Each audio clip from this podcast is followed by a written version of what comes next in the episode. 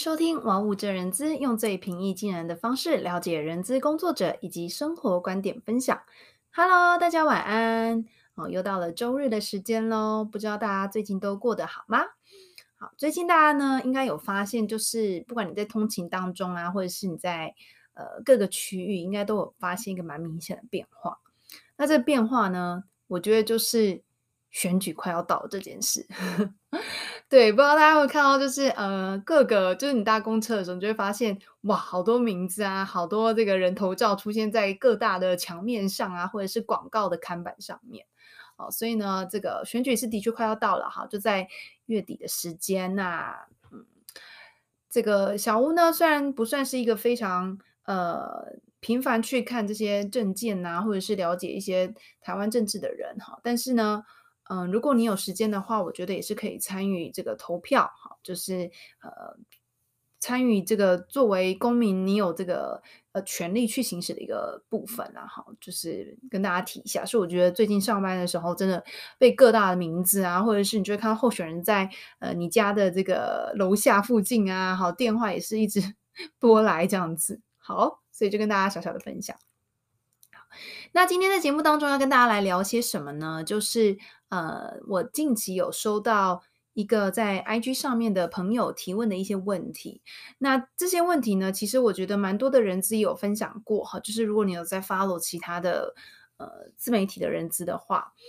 那嗯、如果没有的话，我觉得也呃这一集也很值得大家听哈。我相信里面有一些内容是。对大家会有帮助的，那可能是从人资的视角去解释这件事情，我觉得会呃更加的贴切哈，因为我们就是在公司内部里面去执行这些呃流程的人嘛，好，好，那呃这个呃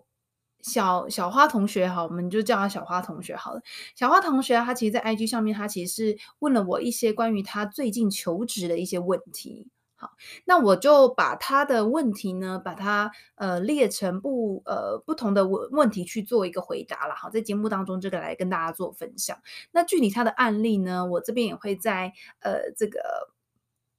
待会在分享的时候也会跟大家提到哈。这些就是他在 IG 上面问我的问题。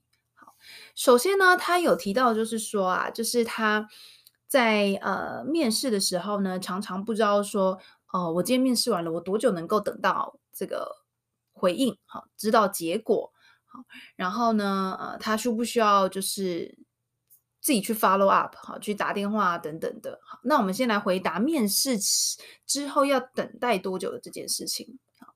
那以我的经验呢，我觉得一般来讲会有几个因素会影响你要等待多久这件事情。我觉得有四个。第一个，职缺的急迫性。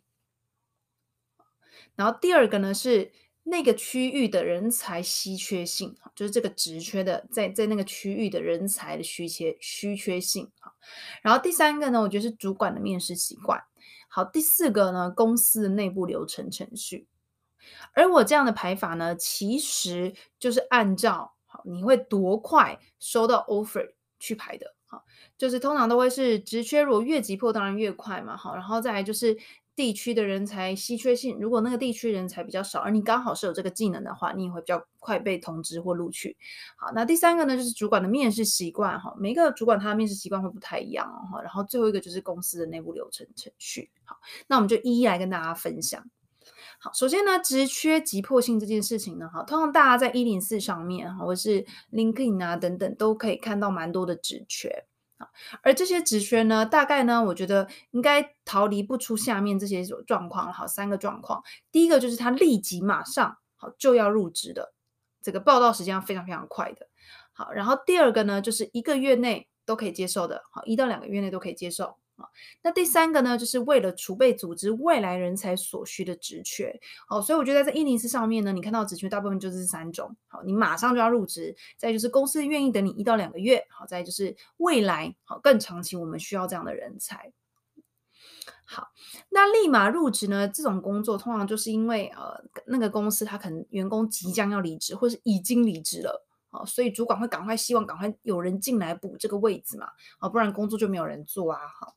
呃，这个是立即要马上入职的，这种我觉得在104上也蛮多的。好，但我觉得呃有一半的以上的职缺啦，其实都会呃理解，就是我们应征者在找工作的时候，其实我们也会需要一点时间去交接我们现有的工作哈，所以通常都可以理解，就是公司会愿意等你一个月，好，最长一个月的交接期啦。我觉得这是比较常见的哈，因为面试者也会需要一些交接的时间嘛哈。那最后一种呢，像是呃储备组织人才需求这个部分呢、我觉得是现在越来越注重的所谓的公司里面的关键人才的这个概念。所以这也是为什么有一些储备干部啊，或是未来公司希望发展的领域的人才的职缺会在易勤上或者是一些啊、呃、平台上面出现啊。这种就比较没有急迫性哈，他们就是可以慢慢找适合的人才，然后慢慢面试。所以呢，职缺的急迫性的确是会影响到你面试完之后，你大概需要等多久的时间。而等多久的时间，就是我刚才分享那三种哈，要立刻入职，或者他愿意等你一个月，啊，或者是未来所需要人才的这三个条件这样子。好，那第二个呢，就是刚才有提到的是，就是该地区的人才稀缺性。我举个例子哈，比如说。现在比较科技的时代，所以基本上各行各业呢都会很需要数位人才，但可能呢南部这样的人才会少一些些哦。因此呢，如果你是拥有这个行销的技能，然后你在的那个区域呢，啊，你是一个非常稀有的宝藏。好，通常人数不多。那当然，这间公司他如果觉得你符合他们的职能需求的话，他也会马上很快就会抢着录取你这样子。但如果举个反例，如果你今天比如说你在新竹，你要找工程师，那大家都知道，就是工程师其实在新竹很多。好，那我们先撇除工程师需求量现在很多的这个这个状况了哈，就是以人才的这个稀缺性来讲，其实，在新竹工程师本本身就很多，那是不是公司在面试的时候，他就有更多的人才可以选择？那相较呢，他通知你的时间可能就会比较晚，因为他还要面其他人，相较他稀缺性就比较低。好，第三个呢，我觉得是主管的面试习惯。有一些主管呢，他会喜欢一次看很多的履历，好，五六个履历，然后再从里面选他要面哪一些人。但通常收集履历对人资来讲是需要时间的。啊，不是说我现在我今天一打开一零四，我就可以找到立马找到五个，就是我觉得很棒、很适合的人给主管选。嗯，通常没有那么顺利啦，哈，因为通常我们都会是需要时间去找到对的人，然后啊、呃，也会需要一点运气的成分，哈，就这个缘分呐，哈，就是会有刚刚好当下有这个适合的人，他还都投资缺是有有这样的可能性，哈，所以呢，如果这个主管还是面试他习惯这样的做法的话呢，通常哦，你面试完了。我觉得，嗯，再等个一个月都其实不为过啦哈，因为其实从人资收集履历的角度，或者是主管他就是习惯看很多，然后才选个一两个，所以是不是他筛掉的这个人数其实会比较多？好，然后加上他可能又想要面很多个人再来选决定的话，我觉得这样子也会等很久。好，所以呢，我觉得呃，看主管的习惯，有一些主管他可能面两个，他就从中选一个，这种就会比较快。好，然后最后一个呢是公司的内部流程，有一些规模比较大的公司，它就有非常多繁杂的签核流程。好，就我讲，我今天要 hire 这个人，哈，就是要要要请这个人进来，我要一路签签签签签签五六关，签到最上面去。好，但可能最高阶那个主管他其实没有直接参与面试，他但是他却有最终的决定权，所以有可能除了签合的时间长之外呢，有可能签到最上面的时候，那个主管觉得，嗯，我看这个履历好像。不太适合哎、好，那可能你这个就直接就砍头了，就没有了，也是有这样的状况的。所以呢，呃，我觉得以上的这些好职缺的急迫性啊，该地区的人才稀缺性，还有主管的面试习惯以及公司的内部流程，都会决定你面试完你多久可以收到通知。好，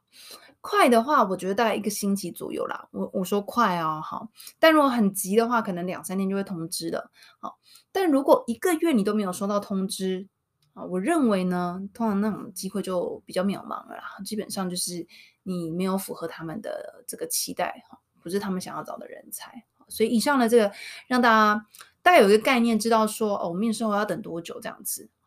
那我们就接着聊到说，诶，我常常面试完很多时候都没有下文，但但我还是对这个职缺很有兴趣。那我我是不是可以打电话询问这样子？好。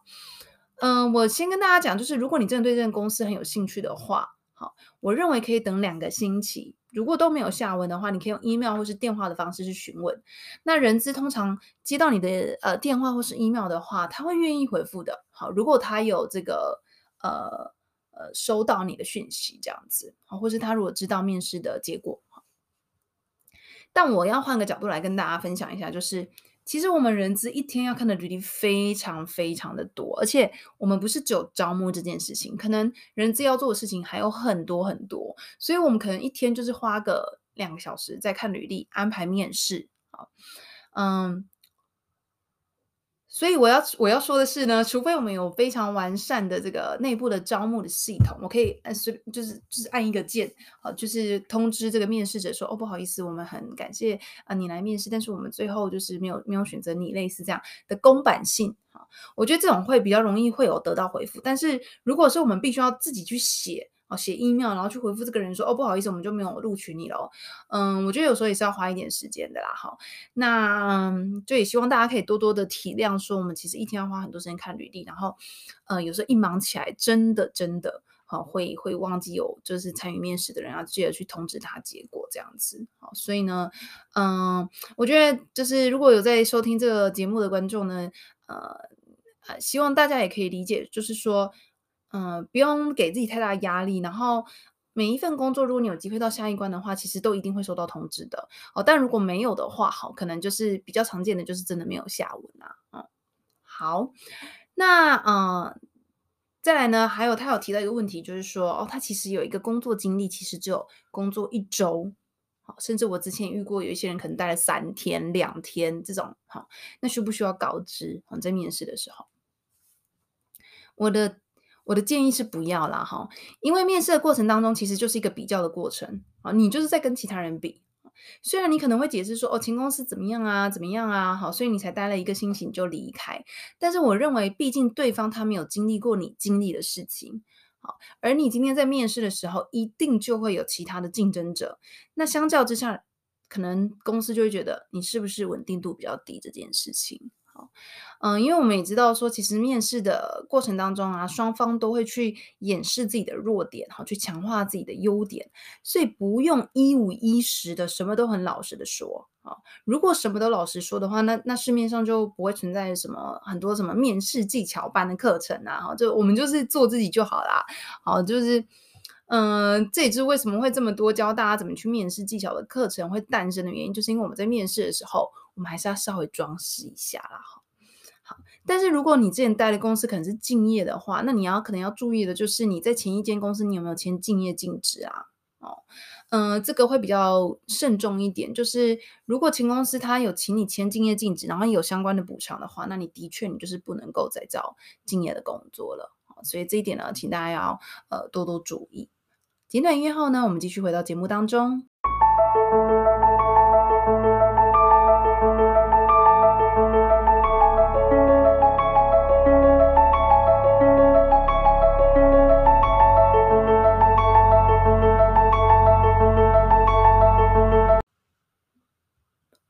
节目的下半段呢，我们继续来再延伸上半段所讨论的这些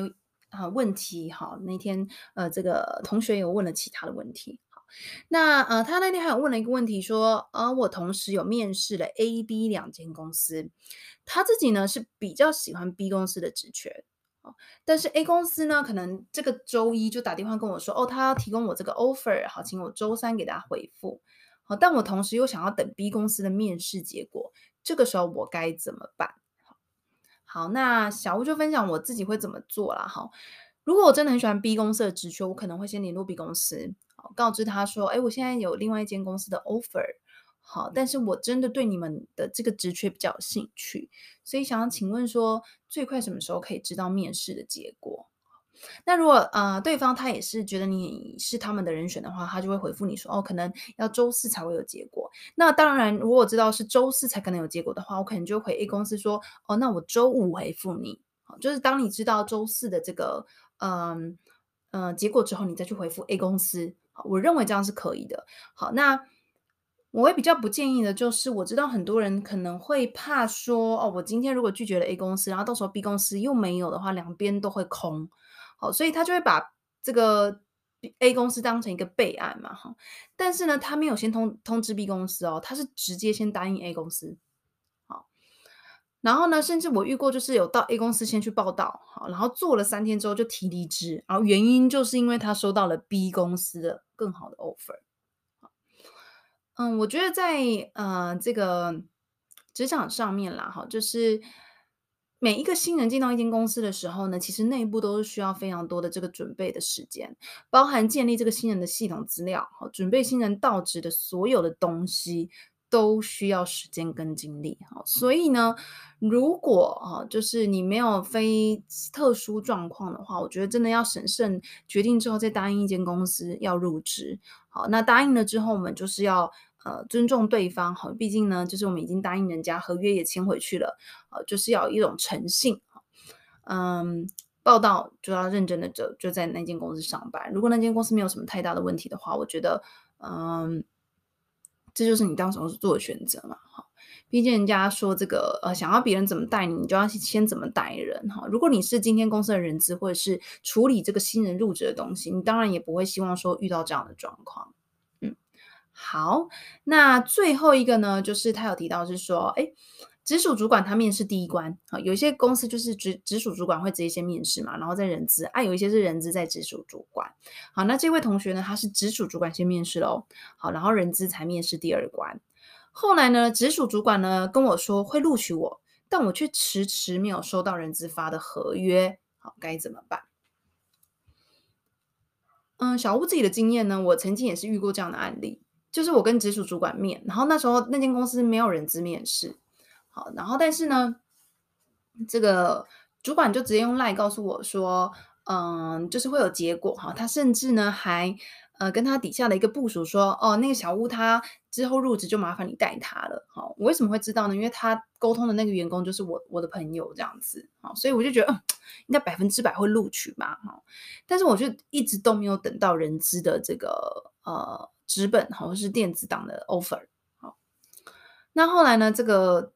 下文就是这份工作就没有了，好，我也后来也都没有被录取，也没有被通知任何事情。好，虽然民法呢第一百五十三条规定，就是当事人呢互相表示意思一致的时候，无论其明示或暗示，契约即为成立。嗯、呃，我要解释的就是口头提供契约的邀约。就算是契约的成立了，好，在法律上其实是这样子，没错啊，嗯，但是在实际上的话，我们还是会建议，就是呃，面试者呢要收到才会比较算数，就是你也会比较安心啊，因为像我刚才举的这个案例，他的确也是口头上跟我说啦，但是后来我却没有收到 offer，后来我就没有录取了，好。嗯，尤其是在有些公司，可能主管就会很着急，可能在没有没有在管人资这边的程序啦，所以他们就会先告诉你说，哦，我想要录取你，但其实后面到底会不会录取呢？嗯，也不一定这样子。所以呢，我的建议是在你还没有真的收到 offer 之前，哦，都不要停止找寻工作，哈，你就是要持续的找，避免没有这样子。好，那以上呢就是这个同学他所问的一些问题，那我也稍微整理了一下，呃，分享给大家参考。呃，如果呢你觉得这个内容对你有帮助的话呢，也可以分享给你身旁的好朋友。好，那我最后想要说的就是，其实，在我们的职涯转换上面，会有一些偶发事件是我们呃没有预期的，或者是呃这个突发的状况哈。所以呢，蛮多的职涯转换呢，都会是呃一个就是。